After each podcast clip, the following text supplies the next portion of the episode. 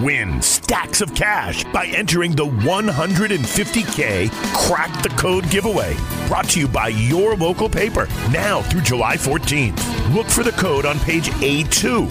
Then visit 150kgiveaway.com and submit your entry. You could win the grand prize of $100,000. Grab the paper every day, get the code on page 2A, and improve your chances to win tons of weekly cash prizes. Visit 150kgiveaway.com for details. Hey, moviegoers, it's Chris Comer back for another episode of 5 Minute Reviews. And today I want to talk to you about two movies that I've seen in the past couple of weeks. And I want to jump right into it with one that everyone seems to have their opinion on Dark Phoenix. Uh, and I say everyone seems to have their opinion of this movie, but that's of the people that saw this movie because there's not a lot. Um, but Dark Phoenix is the most recent and the final entry into the X Men franchise. Um, now, this movie has received a lot of hate. A lot of people don't like it. They think it's bad. And so, if you're a fan of this X Men franchise, which I am not a diehard one, but I've seen some of them, um, it might not be for you. But as for me, I give this movie a solid 6 out of 10. It was meh. I mean, it wasn't perfect by any means.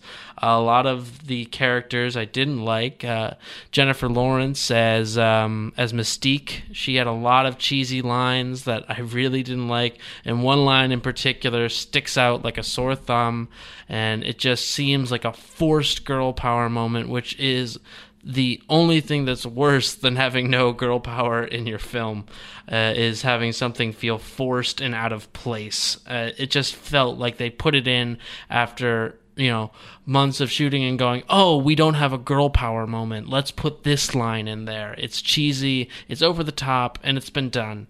Um, and it felt tacky. Um, this movie overall though the performances were really good. Like some of the actors were really good. Sophie Turner, um, coming back as Jean Grey and the Phoenix in this movie, she does a pretty good job in the first uh, two acts of this film. In the final act, she's a little rough, but in the first two acts, uh, she really nails it. Um, I mean, James McAvoy as Charles Xavier and Michael Fassbender as Magneto. Uh, they they really put in work. I mean, they're they're incredible actors, and I wouldn't expect anything less from them.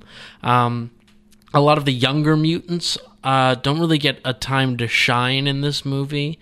I mean, there's a lot more Cyclops using his powers than we've gotten in the past, but like people like Storm, people like Nightcrawler, you know, those those mutants are just kind of there for the ride, and it feels like wasted potential. I mean, everyone loves Quicksilver from these past couple films, the uh, Days of Future Past Quicksilver scene and the X Men Apocalypse Quicksilver scene, and in this one we don't really get that kind of fun Quicksilver music montage. You know, granted, they've done that in the past, so to do it a third time would seem kind of, you know, it's been done, you know, it doesn't have to be done again, but you don't have to just ignore that character like they did for this film. It feels like they just wasted the potential of these iconic characters, these iconic properties that they had possession of. And I say had possession of because that is the uh, the main problem with this movie. Uh, that during production of this film, the Disney Fox merger happened, and Disney bought Fox Entertainment in its entirety, like 20th Century Fox and all of it, and um, now owns the rights to the X Men. And so this film, about halfway through production, just from went went from being just another X-Men film to suddenly becoming the final entry in the X-Men franchise. And that's a lot of pressure to put on this type of movie. So yeah, the final act of this movie isn't great. There is a really nice like a really good looking fight scene on the train on a train, which is which is nice. But other than that, I mean, they had to do a ton of reshoots to make it seem plausible that this could end the X Men franchise.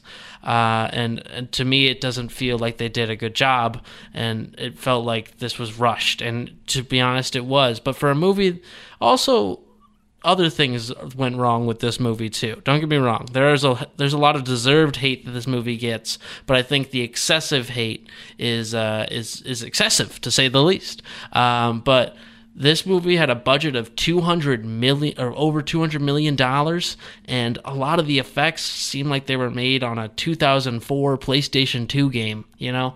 Uh, it it it's, it doesn't look like a movie in 2019 uh, should look with computer generated effects.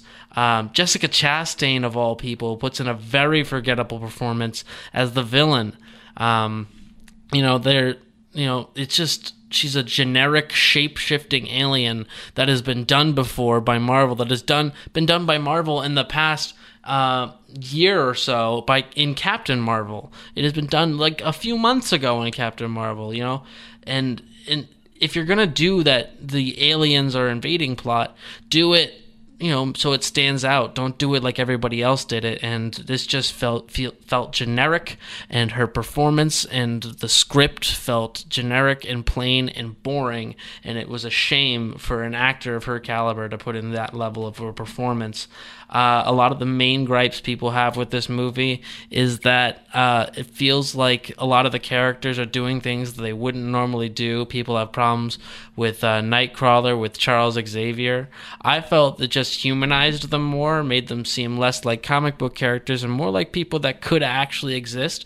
But if you were a fan of the comic book series Dark Phoenix that I have not read, or, or you're a fan of the uh, all these X Men films, which I have not seen all of them, uh, this movie might not be for you because everyone who is a fan of this franchise that has seen this movie that I know was not a fan of this movie, and a lot, and it's gotten very poor reviews. So I would give it a six out of ten, but if you're looking for a superhero movie to go see, I'd wait to go see Spider-Man: Far From Home in a couple weeks. The next film that I saw is Rocketman, the biopic about Elton John. And of the 70s, 80s rocker biopics to come out in the past few months alone, uh, this one has to be actually my favorite. Uh, I love a lot of Elton John songs, so I was excited for this one. And Taron Egerton, the actor playing Elton John, puts in a great, stellar performance. Uh, and Elton even has nothing but nice things to say um, about him. They even cut a song together, which is really cool. I know Taron Egerton through his performances in movies like Kingsman the Secret Service and in Sing, where he actually sings I'm Still Standing by Elton John, which my theory is that's probably what landed him this role, um, which is really, really cool.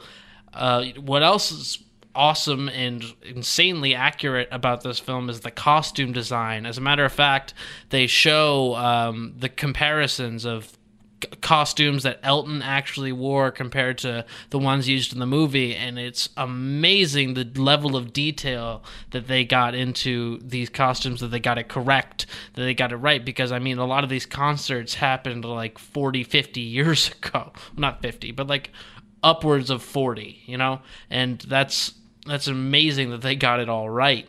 Um, this film is sort of structured like a rock opera, like a musical, and has a lot of musical sequences in them in it, with a lot of famous Elton John songs, and and it's sung by Taron Egerton himself, which I thought was a really nice touch, where they had the actor actually sing the songs rather than use a previous recording of the song, like they did in films like Bohemian Rhapsody and The Dirt, uh, the more, more recent Motley Crue movie that had come out. Taron nails every single one of these songs. He has a lot of talent and it shows. And the visuals are absolutely stunning and spectacular to look at.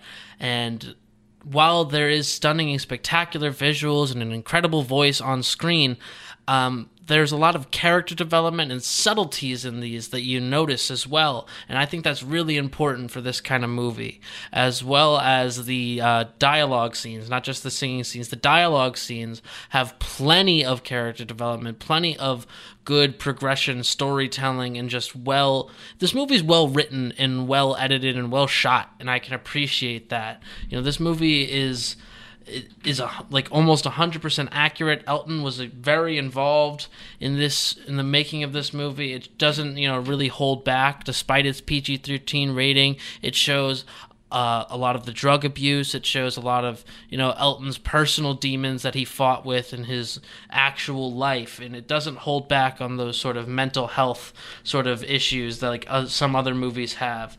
Um, fantastic use of color in this movie. It's bright, it's colorful, uh, just how Elton would have wanted it, I imagine, and it is is fun to watch. This movie is entertaining and really well done, and I liked it a lot. A solid uh, eight, eight and a half, nine out of ten. Uh, all the actors bring it you know? Everyone brings it with this performance with uh, the editing the writing and it shows that a lot of hard work was put into this movie and it's worth your money. So go see Rocketman in theaters. Uh, as for dark phoenix i'd probably wait for a blu-ray dvd release. Uh, it's fun comic book fun but it's not that great and a lot of people have a lot of problems with it. So I try to avoid that one, but definitely go see Rocketman as soon as you can. Uh, for Elton John fans and for rock and roll fans and for movie fans alike, this that is definitely one that you want to go see. Uh, take care and thanks for listening.